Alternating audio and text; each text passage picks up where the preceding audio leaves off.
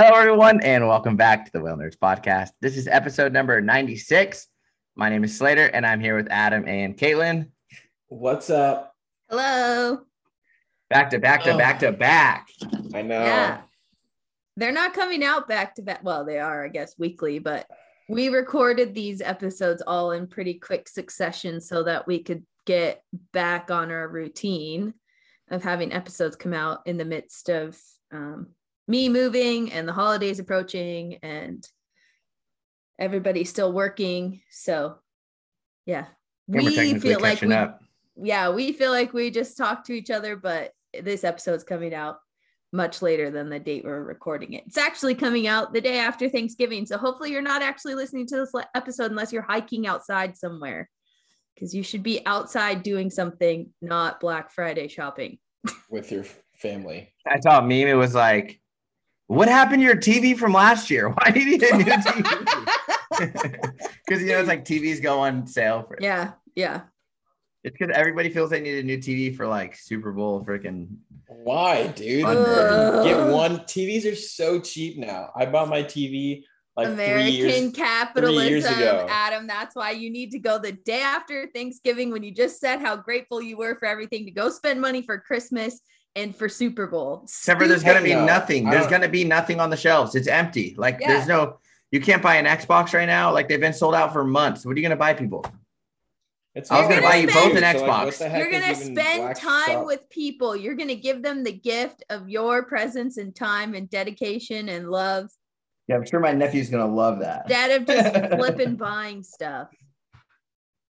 I will say though, there is a sale on underwater housing I want. So mm, What is it? What underwater housing? Ikelite or something? No, it's Aquatica. I'm not bougie enough for Nauticam Why would you buy a housing when I literally just let you borrow one? because He wants. are you gonna let me own. borrow it Oh. all the time? He said, 'Cause last he said it, no, he said my housing does, doesn't, it scares sea lions away, even though every single person, their mom uses a Nauticam with sea lions, except for Adam somehow. No, I just think Whatever, Adam. You buy nothing. your own thing. It's Yeah. your money. Yeah, you buy it up, Well, dude. No, Buy it up, buy it down. I use No, Slaters. no, dude. It's cool. Ship it oh my down here. gosh. Anyways, moving on. so hopefully yesterday um you took some time to reflect and spend time with people that you love and care about whether it's your family or your friends or whoever um Your dog. named your Luna. dog yeah whoever whoever's important to you for the day um and also hopefully it's 2021 so maybe people start to realize that like the traditional story of thanksgiving's not true so maybe you took yesterday to reflect on that also that's what we do at our house True. um and then we spend time with you know good food and gratitude and all that good stuff but you know teach their own but that's my take on it F. Christopher Columbus. Yeah and and living in Massachusetts the last two summers, I can tell you that the whole story of the first Thanksgiving is a fabrication. It's like literally a story that was made up by the US government. That did not happen. There's zero evidence of it. Weird. There's a lot of those. here. Weird. Shocker. Seems like that's like the history of uh like life. It's just At least in this country. Like, nope, that was just a fairy tale. But I will. Santa Claus is it real? Yes. Sorry. dude, we have people that listen to the podcast that might believe it's Sorry, Bennett. Bennett's like 12 now. I think I think we might be beyond that. I think we'll be in the clear. Um, anyways, I want to share what I'm thankful for with the podcast, and that is all of our listeners and supporters. So thank you for um, sharing our podcast, listening to it, supporting us financially, um, either on Patreon or going on a trip or buying uh, merchandise on our website. Those are all things that um, we really, really appreciate. And so thank you from us for all your support. I'm thankful for my two friends that I did the podcast. I didn't know we were gonna do thank yous, dude. I would have wrote a big speech. Like now, now I feel like I didn't know I was getting a Grammy and I just got one. You know what I oh mean? my gosh, you like at the at the mic and you're like, oh my god, I didn't really think this was gonna happen. Dude, I just got in from a trip. I'm sweating.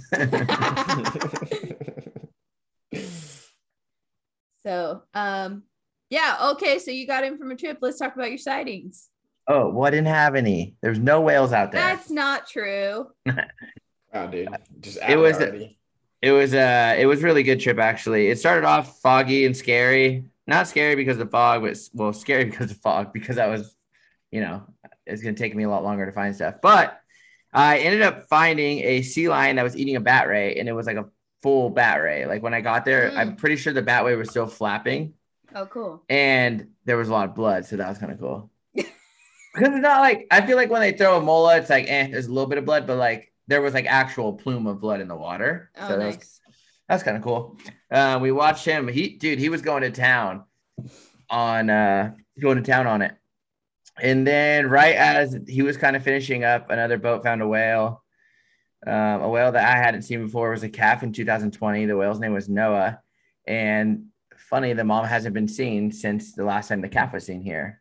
So She's like, see ya. I really didn't want to see you again. the calf is on its own. It was with it was with literally 500 or more sea lions. Like I, I I didn't see that many sea lions the entire summer feeding with whales, and all of a sudden there's more sea lions now than like ever. It's weird. Well, like there there cool. is and there's not. Like there's not a lot in the harbors anymore and around, but there's a lot out on the water. Well, I um, always had the question of like, when do they learn how to do the thing with the sea lions? And like, is it more on the whales part or is it more on the sea lions part? Like, you know, who's orchestrating at that? So it's interesting that you saw a 2020 calf with sea lions. I bet it goes both ways. I bet it's like, oh, if there's sea lions here, there's probably food here. Yeah. right? It's kind of like the, the the small whales in Newport. It's like anytime you find them, they're usually with dolphin chase. They're usually like Yeah. straggling behind dolphins, Yeah. and then I mean it's not always the case. I, I know they see whales without dolphins, but a lot of times they were always straggling behind dolphins. Um, so maybe it's that way, and then with the adults, it's like we'll use them to help feed, you know, get it to the surface or something. So maybe it's just different. I mean, the tag data shows that mostly it's the sea lions taking advantage of the whale, but maybe the whales are using that as a clue because sometimes you see big rafts of sea lions with no whale, and then a whale will go over there. Mhm. all I know is, in my experience, is that all of a sudden we didn't get we didn't have lunge feeding until the sea lions showed up. Like Yeah. there was no lunge feeding. Then the sea lions got here this summer, and the next thing you know, we started seeing lunge feeding. So yeah, I don't maybe maybe they don't need the sea lions. Obviously, they could just lunge underwater, but maybe for Helps. we need the sea lions because it helps them get it to the surface. You know what I mean? So Uh, but yeah, we saw that single Noah, and then we ended up with there was like uh, one or two cow calf pairs, uh, a couple singles spread out. Uh, I did see a big full breach. Nice. It didn't twist. It just did like the big arch back bend, you know, and then whew, splash. yeah. Um, yeah, it was a really good trip. A lot of whales, and then oh, and then two. The fog. Yeah, and well, the fog came came in like it came, went, came and went, and then right when I got to the harbor entrance, Rostrios was in front of the literally. I oh I marked the green buoy. I was I was like 800 feet from the green buoy, and that's where Rastrios was. So that was cool. Nice. That's a cool whale. Yeah, you, we saw him on the whale owner trip, right? Yeah. All the rake marks. Yep. Yeah, very briefly, yeah. Yeah, he's still there. I hope he Yeah, him stays and- right there in front of the MLA buoy the entire winter. Him and um Gotcho were Yeah. together the the day that we saw them. It's funny because I haven't seen Gacho, but whenever I think of that name, it just reminds me of Gato Baracho, the other whale. yeah. And it's hard. I'm like, wait, what? yeah. What's up, Adam? All I know right, you had Adam. a spicy day. I can see he's just like itching to tell us about his day. Or maybe he's dreading it. Maybe enjoying it. Um, today was a tough one. We actually we went out of the harbor, and for the pretty much the entire summer, the whales have been to the west, and they've been hanging out in like one of our local spots the entire summer, and it's been really good. You could just and it's it's a it's a pretty close spot to the harbor, so it's not too tough of a ride. We can go there, and like our normal routine is like go there, um, spend you know an hour and a half, two hours with the humpbacks, and then shoot across to Santa Cruz Island, go to the Painted Cave, um, and then go home and get more whales on the way home. That's like been our typical thing this summer. Um, it's been it's yielded a massive amount of humpbacks and um, and really good sightings. So we did that today. and well, we started going west today, and we just didn't get much, and that's okay because the ocean, you never know. Hit him with the Um, heart, we did- Adam. Did you see a whale? No, we didn't see we didn't see a whale today.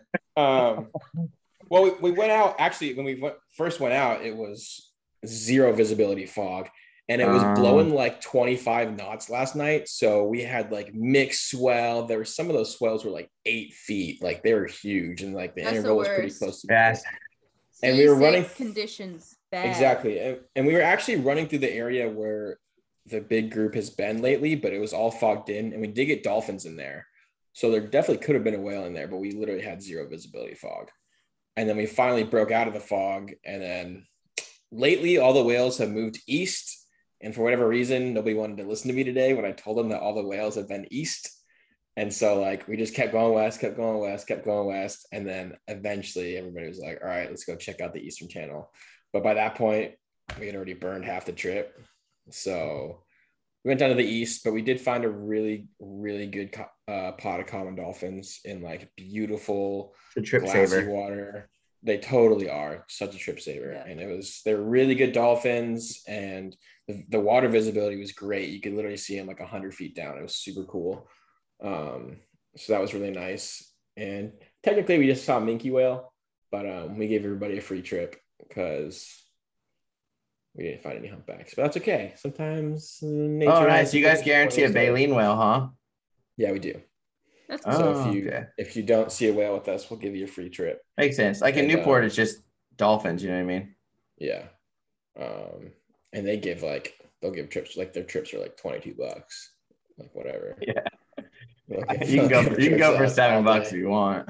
Exactly. if you really are looking, you can find quite a deal. Yeah, I'm pretty sure I Yeah, have a seven dollar off in one of my drone boxes or something from the past. yeah our trips our trips are a little bit more expensive than that but i think it this is i think today was like the first day in literally like six months that we've given out a whale check so it's fine um but yeah and that's just kind of typical this time of year like the whales are moving around a lot right they're moving south they're migrating south so we'll see how long they stick around for but i was super stoked on those dolphins because they're really really good Were they playing in the wake and stuff? yeah, they're playing in the wake. I had like this little corner because today was my day off, I, and tomorrow's my day off, and I'm still going out. But I just want to go out to photograph dolphins was like my whole goal today. And I had like this little spot on like the starboard bow where I was just like looking down at them. You could just see them just like cruising right next to us. And um, yeah, it was a perfect way to end the trip for sure. My pastor today asked me if she's like, "Have you had a trip where you had to ref or like not refund someone or like take them out again because you didn't see a whale?" And I was like, "Well, no, but it's obviously it's my first summer anyways or first Yeah. Season." And then I was like, "I really want to avoid that." So, Yeah. like I, I don't I don't want to take anyone out there for no reason. You know what I mean? Like, Yeah. if they're, I, I guess I'll just try to shut down trips if it's really been bad and no one's booked those days. You know? Yeah, Monterey, like it can be tricky from here until like the second week of January, but sometimes there's humpbacks every day, especially out of Moss. Eric and Discovery Whale Watch today had a humpback whale at breakwater inside the scuba divers. So the scuba divers were out on the kelp, and and Eric and them were yelling. I guess they were like, "You guys have a whale behind you." They're like, "What? No way! Like, what are you talking about?" And then like the whale started to go towards El Torito, and like it was inside the kelp in freaking break, like in like you know what I mean? You know, um, probably in twenty about- feet of water. Yeah, about five years ago, there's a video from a scuba diver right there at San Carlos Beach, and there's like this big anchovy school, and all of a sudden this humpback whale goes by, and then the diver's just like, "Ah!" Dude, Adam, there was a year where the anchovies came in the harbor and the humpback lunge fed at the fuel dock. fuel dock. Yeah, Was that like a year before I got there or something? it was Or it might have Um, I don't know. I feel like I remember it so vividly, but summer of 2015, I think, yeah, it's right before I Um, got there. maybe 2014. So cool. because I was working in the office still at um the first company I worked at, and I, I remember people would walk in and be like, "Why would I go on the boat? I just saw a whale from land," and I was like, "Oh, well, you're gonna see him like." With a better perspective, and you get to see him feeding. And then they showed me this video of a lunge feeding whale that they took from the field dock, and I was like, "Never mind." You can go. Well, I mean, dude, it's like there's been kill, there's been killer whales in front of that harbor. There's been Yeah. you know gray whales in the harbor. There's Risso's in front of it on a regular basis. bottlenose dolphin inside Yeah. the harbor. Yeah. I've seen humpback whales in the harbor quite a few times. I mean, sometimes they're like a young one's like sneaking through the mooring field. And you're like, excuse me, what are you doing in here? Uh, I want, I want to know how far a gray whale has gone up Elkhorn Slough under that bridge. I guarantee it's happened, hundred percent. They, I know they've been in that. She, they've been in that harbor. They've been in every harbor on the I west guess coast. I But think it probably would depend on the tide because it, it's not that deep at low tide. yeah, Plus, they would pretty strongly feel the outflow and be like, oh, this isn't right. easy. I'm ready for gray whales, dude. You're gonna be big old boulders rolling down the coast. Very crusty animals going down the coast. I hope Okay, it's so- a good year for them. I hope so too. Yeah, I mean, me I hope too. that northbound migration is good for them. Whatever, any migration. there was not a lot of calves last year. It's kind of scary. Yeah. Yeah. I don't know um what the like preliminary suspicions are. I mean, it sounds like the whales that are feeding off of like the mainland of the US instead of going all the way up to Alaska have been doing quite well. Like their body condition in the summer looks really good. So It's good. at least those whales are doing good, but I don't know about the rest of them. Seems crazy. You can actually just go look at gray whales like year round if you want Yeah. Why not? in Oregon. You can see them from like there's some point high points of land out on the headlands that you can see them from shore and like see them from above. It's really cool. All right, let's jump right into this. Okay, well, before we get into the full topic of episode 96, I had some thoughts swirling around in my brain about episodes 94 and 95 that I think I got distracted by your photos of krill at the end of episode 95 and like never finished my thought. but um i just knowing what we know now about how much baleen whales are eating especially krill in the southern ocean like how how can we fish for krill anymore like on an industrial scale like we shouldn't be. I don't feel like you can, right? Like if you shift to allow for how much the whales are actually eating, is there any left over for a quota for a fishery? These whales are eating three times as much as they originally thought. Like, I don't, it just blows my mind. Yeah, I don't know. What, how, like, how many things are krill? How much is? How many things are krill used for? Supplements, Yeah. Because I know that, like I told you in Iceland, they, we talked about before the like krill cream Yeah. cheese like thing. Yeah, but that's like krill they're catching off the coast of Iceland. I'm talking about like the big factory ships that go down and catch krill in the Southern Ocean and like use it for krill supplements. Oh, you think they're using their own krill there? Yeah, yeah, because like in the Philippines, they eat krill as like a food dish. You know, like there's, I and I'm okay with that. Small scale fisheries, if you're using it for food or whatever, and it's done sustainably, like go for it. But like if you're just harvesting krill to put in dietary supplements for people or put into animal feed or whatever they're using it for, it's like, dude, what? They harvest 150 to 200,000 tons annually. Yeah. I'm looking it up, but I was just trying to see what they use the krill from the Southern Ocean for. As far as I know, I mean, it's mostly supplements. 200 tons is not, it's not a lot. But still, 150,000 tons. Oh, 150. Yeah, still. I That's mean, what it said. 150 to 200,000 tons. like, can we afford to take any krill at all? And it's real not metric tons, okay? And then my other question is what if what if there was like just a moratorium on krill industrial or commercial krill harvest for a decade or two decades? Like what would the Southern Ocean yeah, maybe look like by yeah. then? Like just knowing how much whales regenerate an ecosystem and if you gave them some time to also reproduce because you know I mean- whales are on a long calf interval. if we did that for like the whole ocean for two years, if we said, hey, we're not taking a single thing out of the ocean for two years, which is like Wow, literally impossible, it would probably come back like real fast. Yeah. I mean, even some fisheries you could suspend for five years. And yeah, in the short term, it really hurts, but it doesn't destroy the fishery long term. people can still hang on to gear for that long and maintain boats and do other things with them that long. Hmm. That's it. yeah, that's a lot of livelihoods, I guess, but yeah, yeah. Still would be cool to think about. So then that kind of just led me to this concluding thought of like capitalism and like effective conservation strategies are like just at odds with each other, right? Like we've got to find a way to get past the capitalism aspect of it because we're never going to save the planet if it's all about the money. Even though saving the planet will save us money. People just don't they don't connect the two though. Like yeah.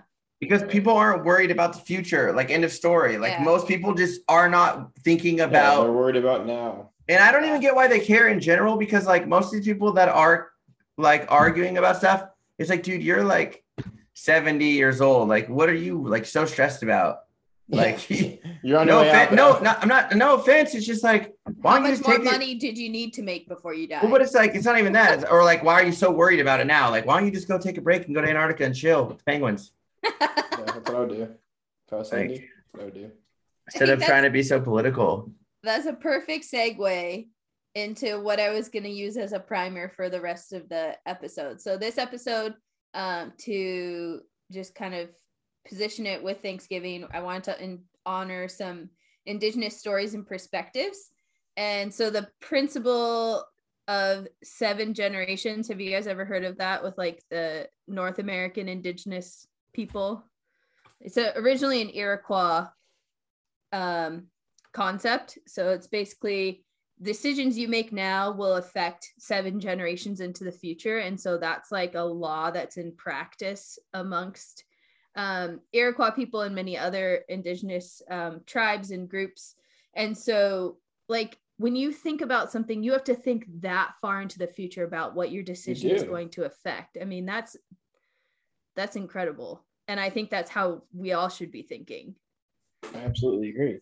like if you want to make money today what does that mean 150 years from now because it's not even like that's how we know. got in this mess we didn't think like that Well, it's not even Well, and us. think about like, it. It's like it's like two generations ago, like not seven. You know, like yeah, it's not even us as to think it. There should be kind of like guidelines and rules in place to like force you to think it. Not force Yeah. you to, but like yeah you know that should have been the right way to do it in the first place. Yeah. And then another way you could interpret um, this practice is also thinking across seven generations. So think about the three generations that came before you and the three generations that will follow you.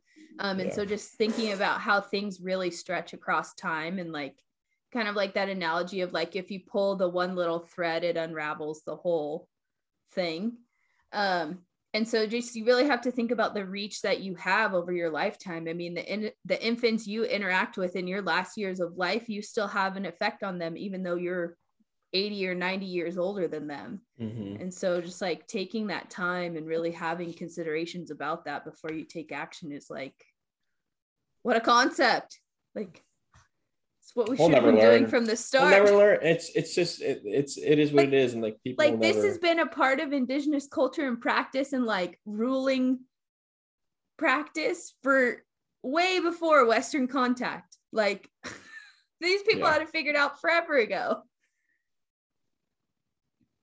so that's kind of a good primer to go into um, the stories i wanted to share for this episode um, all of them have to do with the um, arctic um, mostly alaska but a little bit about russia and um, I think it's I think it's pretty interesting and cool. So I'll um, share some stories. The first one is from Russia, um, and it's the mystery of Whalebone Alley. Who built it and why? And it's this really random news article I ran across. That's Hmm. from AncientOrigins.net. Uh, is not mainstream news. Um, but Whalebone Alley is located on Yttygran Island off the coast of Russia. If you were on the island today, which it is a tourist attraction, you can go there. Um, you can see beluga whales and bowhead whales. around Okay, so why are we not there? I know we need we should go there. It seems sounds like a cool place. Um, in the article, which. I'll link in the show notes, uh, there's a little video in the article showing like all the pictures of it, of like all the whale bones everywhere. So I think we should go. It looks pretty Uh, cool. Whale Nerds 2022. 2023. I don't know if I'm we're gonna be allowed into. I don't know if we're gonna be allowed into Russia by 2022. Eh, probably not. It's also kind of tricky to do visas, but I have some people that I can ask more about that. But anyways, Wow, look at Um, these bones. Holy crap. so the Yeah. bones on the island seem to be arranged in a pattern, and they're mostly from bowhead whales. So these bones are huge and they're heavy, Dude, they're massive. which is nuts. But My they're they, favorite s- whale. they seem to be intentionally placed there and supported by stone bases. So like they're not just there by accident. yeah. Um, and then also on the island, there's these pits, which um, archaeologists think were actually um, built to store whale meat. So the Yupik people used to inhabit this island, and um, there's a couple theories as to why the bones are arranged as they are. Um, it could have been sort of a neutral meeting ground for different tribes on the island to like gather, and like that was like the neutral zone. Um, it could have also just been a ceremonial location, or it could have been a whale processing site. And the next article we're going to talk about, I think, sheds more light on the fact that it probably was a ceremonial location that had to do with whaling, because there's other sites like this in Alaska, not quite to this scale, but fairly similar. So, yeah. Whalebone Alley, let's That's go check cool. it out. How was it only discovered in 1976? Um, because Russia was still is run by an interesting government structure. Communist. Um, yeah, but it's also like fairly remote and it's a really small island. So I think there wasn't a lot of incentive to go there. Like if you have to justify government spending to go investigate something, it's It's like, why would Heritage we go? site. Yeah. And now it's a World Heritage Site, which is super cool. That's super awesome. Um, also in 1976, the USSR was still whaling. Yeah. Just thought there. Those USSR. people. I mean, to be They're fair, right the the international 80s, right? moratorium whale- on whaling wasn't until the 80s, but and then they Yeah, but they were still covertly whaling kept up until whaling after that. 1986, right? The We island really is need- funny. It is a cool name. Yeah, we really need to get um Yulia.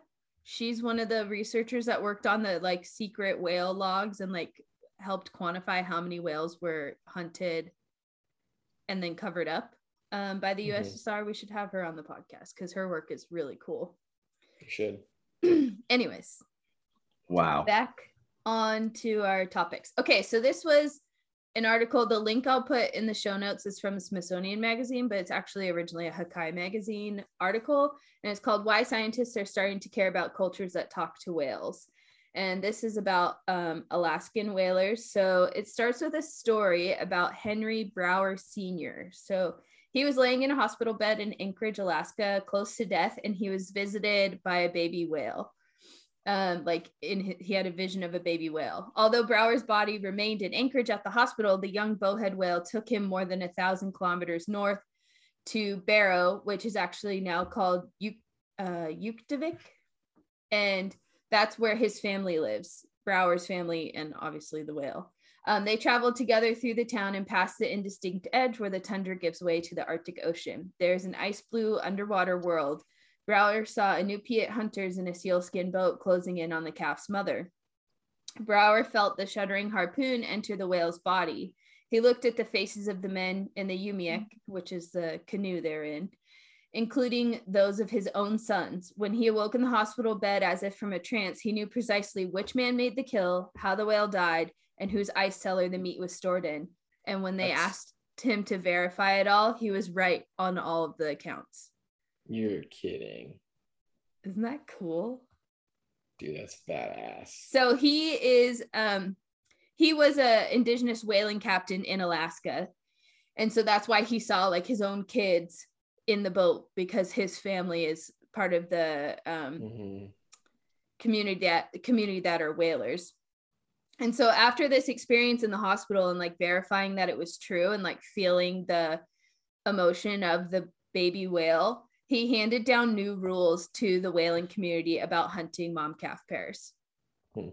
And so, yeah. And it was all written with the intention of respecting their feelings and needs and communicating to the whales. Like by not hunting them, it was like they were responding to the whales reaching out to them and showing them respect and leaving the mom and calf pairs alone, recognizing that that's like an important life stage for a whale and to be respectful with their hunting practices. Hmm.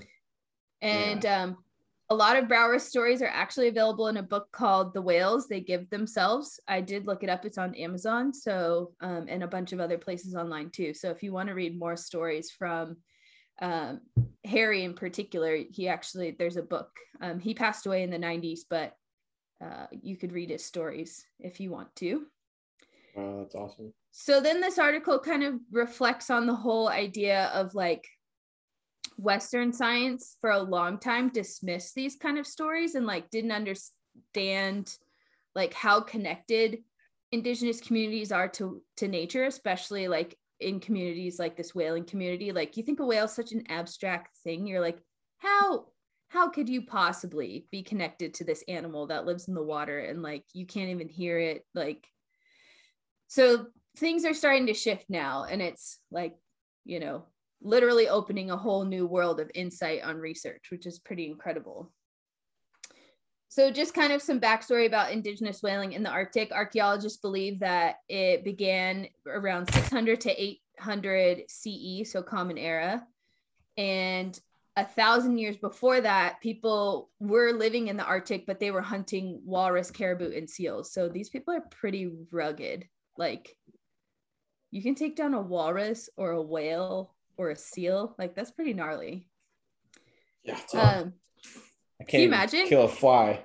I'm scared of like I don't even want to walk kill up to a walrus. These people are yeah. hunting them. That's crazy. So as whaling became more successful, um, indigenous communities were actually able to become stationary and build permanent settlements. So whaling like really was a pivotal moment for uh, people that lived in the Arctic because then they could like settle down and like build villages and like have a community and social structure and like um, so that was a big deal. By the time Western contact came to these areas in the Arctic, it was already the 10th century. And the Westerner accounts of like seeing whaling in action where they were like just dumbfounded by the whole thing. Like some people called it a whale cult because they observed the ceremonial aspects of a whale hunt where whalers sang songs before and during the hunt. Um, they perform ceremonies in spaces encircled in whale bones. Remember our whale bone alley? Mm-hmm. Um, and they had whale amulets and adorned, adorned their vessels with whale carvings. And so most people thought it was like supernatural. It was like a bunch of woo woo. Like they were just like, I don't, this is mind blowing. Hmm. Um, so to talk about the like adorning their vessels with the whale carvings and the amulets is pretty interesting the logic behind it. So using inupiat oral histories recorded in the 19th and 20th, 20th centuries uh, researchers realized that amulets were meant to be placed on the boat with the likeness of the whale facing down towards the ocean. This meticulously rendered art uh, was meant not for the humans but for the whales to flatter them. It says uh, they said that it called them to the hunt the whales to the hunters. It was the idea that the whale would be attracted to its likeness. So obviously you want to depict the whale in the most positive way possible.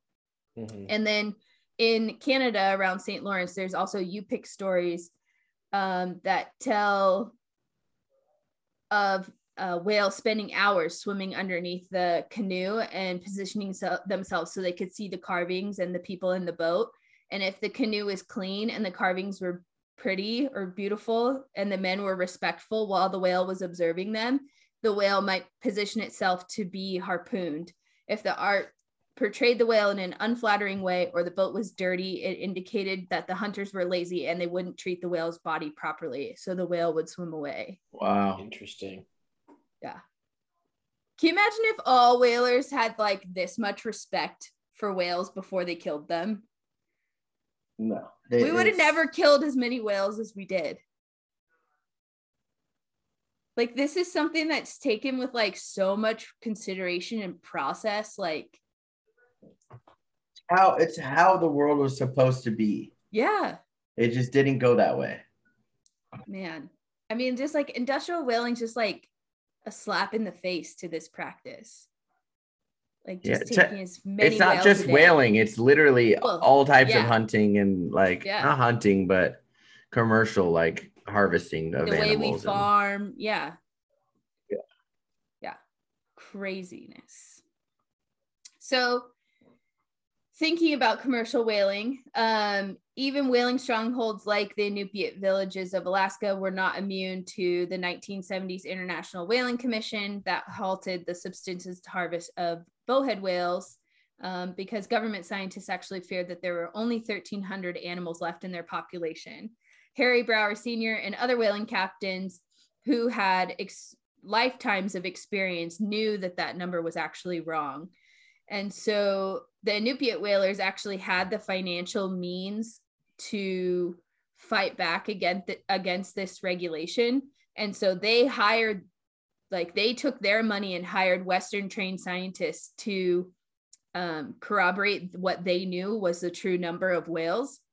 And Mhm. so the scientists developed a new methodology that used hydrophones to count bowhead whales beneath the ice rather than trying to just do a visual survey in a few strategic locations.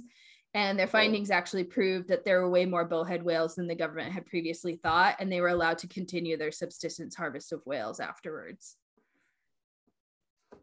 There's um more information about that in the next article, but Did it People- say how many Yeah. whales they had, or Um, it doesn't say how many there were in either of the articles I read, but it, why the scientists had such a low number is talked about in the next article. It's kind of funny. gotcha? So, what were you People going have- to say, Slater? people have killed more bowhead whales than we'll ever see I know, not fair I know.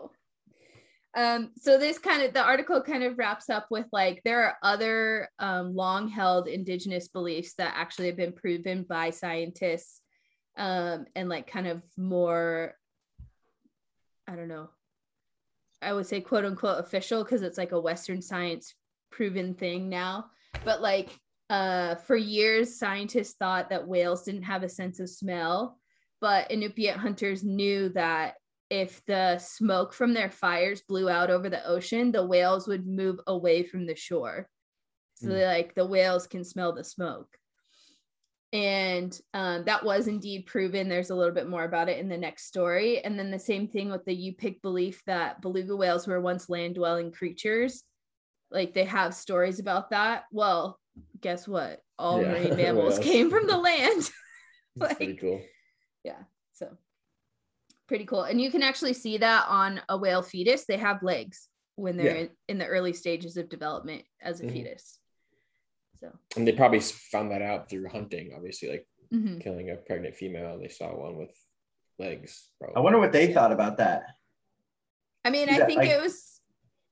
We can, well, I have another article that we can talk about in a future episode, but like in the Pacific Northwest, um, like the people that live around um, Southern Canada and Washington, like regard killer whales as people. Yeah. Like they're they're killer whales, but like they have like a human type spirit inside Mhm. them. Mhm. So I think that's probably not too far off to how people view like belugas and other, um, especially odontocetes, very intelligent, communicative odontocetes. Mhm. So this last article is from the Atlantic, and it's called "The Alaskan Hunters That Are Teaching Scientists About Whales." So kind of a nice way to shift and finalize everything. So um, this article follows specifically the story of a Dutch researcher, Hans Thewissen, and how he collaborates with indigenous hunters to answer scientific questions. So it's kind of a follow up from the previous article. I don't think they did it on purpose, but they kind of like perfectly follow each other. Um, Mm. so all the studies that are featured in the article, the Hans is working closely with the Inupiat people and native to the area. And some of the thoughts were in, and projects were directly inspired by having conversations with these whaling captains. So his work fits into decades of research that draws on indigenous knowledge about the Arctic. And this whale research is now an example of how productive collaboration between outside scientists and the Inupiat people um, can be really beneficial, but that definitely was not always the case. Um, the representative from the Alaska Eskimo Whaling Commission that they quote in this article is named Arnold Brower Jr. Hmm. His name sound familiar? He's Harry's Hmm. cousin. Yeah, that's funny. So, um, so a little bit more information about how they came up with the bowhead quota. Um, the captains formed the Alaska Eskimo Whaling Commission, and they eventually decided to conduct their own bowhead census, cen- census to increase the quota. So in 1982, the commission turned over the census to the local government of North Slope Borough, which encompasses uh, and the um, borough hired its own scientists who determined that the federal government census had been undercounting bowhead whales. The problem, as later recounted by Thomas Albert, one of the representatives of the Northborough scientists, was that conventional scientific wisdom was wrong. Scientists thought that bowhead whales were quote unquote afraid of ice and only swam in open water, when in fact the whales were swimming under ice out of the view of the observers posted on land. Damn, what a what a concept. What a bunch of idiots. like they literally use their head to break through like two yeah, feet of like ice. that's part of how they got their name because they break through ice that up to two meters thick, I think, up to six feet. Like, So funny. no wonder the Inupiat people were like, "Y'all are stupid." Do Like, they have the there's way biggest more whales baleen? Than this. Do they Yeah. have the biggest 12 it's up to 12 feet? Look at that! Look at that article. There's a picture of uh, one that they hunted, and that baleen was Yeah. gnarly on it. I mean, I've had I've held pieces that are way taller than me, and I'm like, this isn't even a big piece. You guys, there's pictures of bow. I'm just like on the Google of the bowhead, but like there's just pictures of bowhead whales just like like they're just like head to head with an ice sheet of ice. You know what I mean? Like That's all like, you want. You just want the picture of the whale with the ice. Dude. You could like Dude, there's there's one video. things. There's one video of a drone uh, from a drone of a bowhead whale, and it just looks so cool. They yeah, is it from a cool. NOAA survey? I can't remember. It was on the Ocean I Souls documentary. I don't know. I just I Oh. think they're very beautiful and really cool animals. They really. are. So They're the- my favorite. So basically this guy's getting samples from the whalers while they're processing the whale freshly dead on the beach. So like you can't ask for any better samples than that. It's kind of like Mhm. nick pyenson working with icelandic whalers. Um so when the whalers go out in the spring there's still usually quite a bit of ice. So they still use their traditional kayaks the umi- umiaks. Um, and just thinking again about like the dedication it takes to be a subsistence whaler. Building an umiak can take several years between collecting driftwood, acquiring seal skins, hunting caribou big enough so that their sinew can be used to sew the skins together, and hunting and fishing to provision the whaling camps is a year-round endeavor. Like that's just so much dedication Mhm. to this practice. Like it's just like you live and breathe it. Mhm. Like no wonder these people are so connected and so wise about it that literally their life depends on it and they like and they're willing to dedicate their life to it like that's Well, yeah, incredible and like setting a quota on that can destroy their whole lives. well especially when they when the person setting the quota knows nothing about this Yeah, exactly. Um, so during two just two kind of anecdotal studies, one of them we already talked about a little bit um, with the whale sense of smell. So Thewissen had heard captains talking about the bowhead whale's sense of smell, and he was like, "Well, scientists don't think whales can smell." And after all, why would whales living in the water need to be able to smell things in the air? Like, what would be the point of having a sense of smell? But the Mm. Inupiat knew that the smoke from the campfire would drive whales further from the shore. So, on this suggestion, he dissected the head of a bow- bowhead whale and found a nerve from the whale's nostril leading to the olfactory bulb in their brain, Ooh. the processing center for smell. Wow, that's awesome. I don't get it, dude. Like, Stick to the freaking man, bro. Like, just Stick listen to to, the them. man. They know. So then this one, this is the coolest one I think of the whole thing.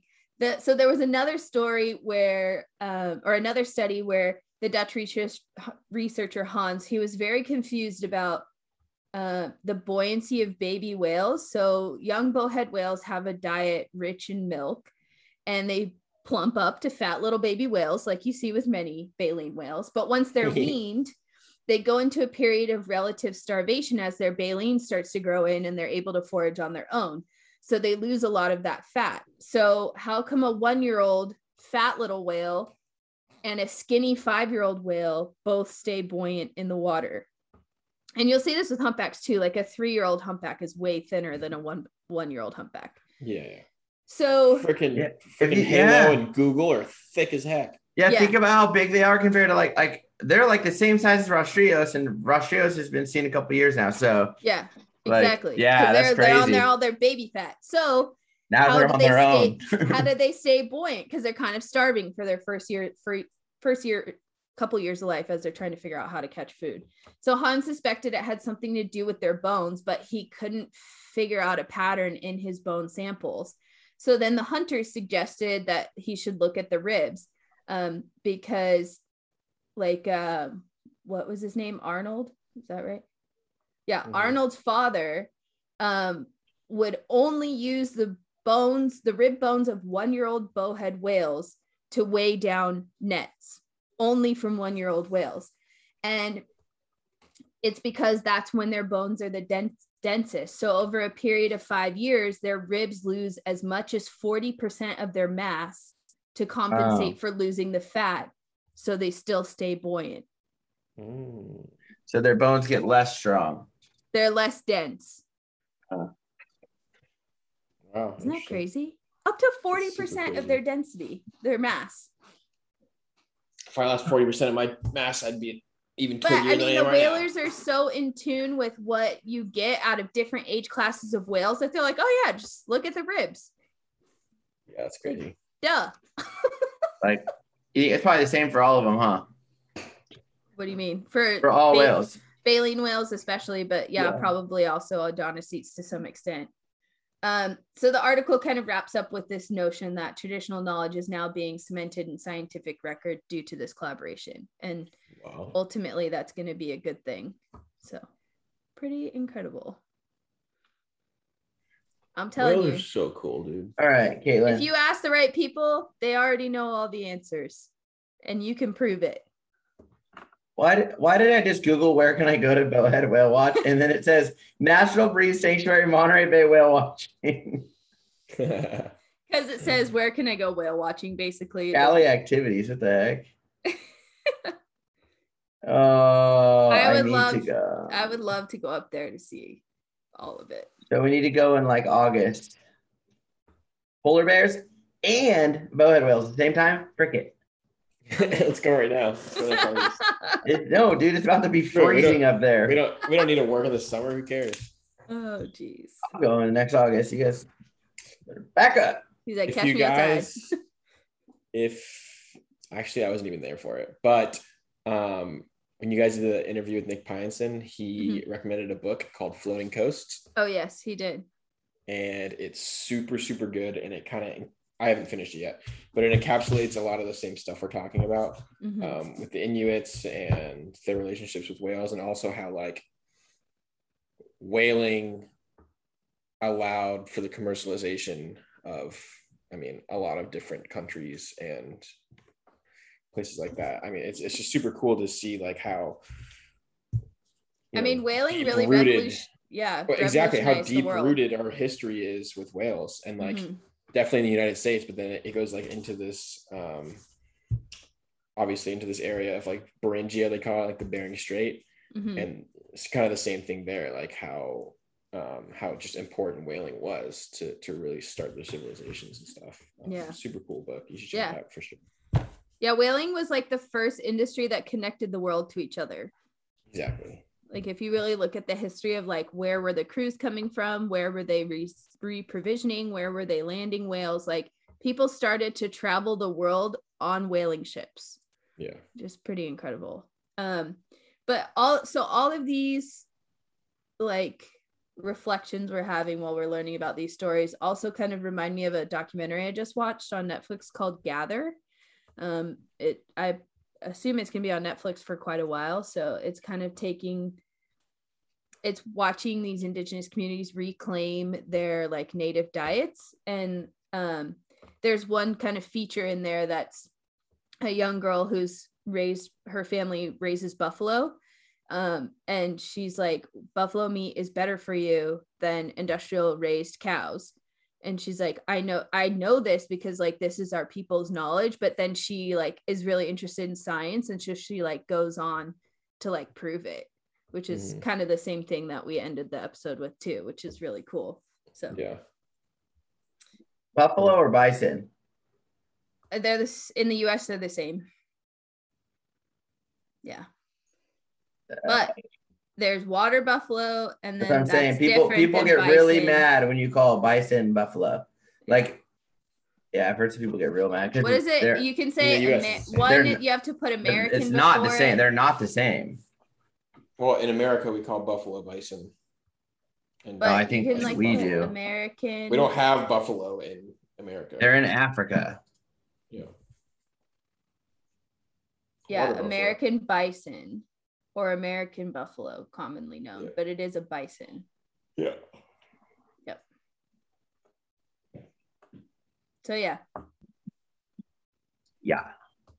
Ah, I- so cool. encourage everyone that is interested in nature to also learn about the indigenous people of their area and what they know about nature because That's one of my favorite parts about being in the channel is that um, the Chumash used to live on Santa Cruz Island, so we always used we always talk about their role and um, how they were able to live off the island and live off of seafood. I just wonder, like, if you really go into the research of it, like, how often did Chumash, you know, like encounter whales? Like, I'm sure it was a lot, but like, what was their relationship? You know? Well, there's um there's one book that kind of sheds some light about that. I've read some passage of passages of it. I haven't read the whole thing yet, but it's called the Ohlone Way. Um, and it's about the tribes that lived around Central California, and there's accounts of like whale carcasses being on shore, and that's like a food source for people, and like yeah.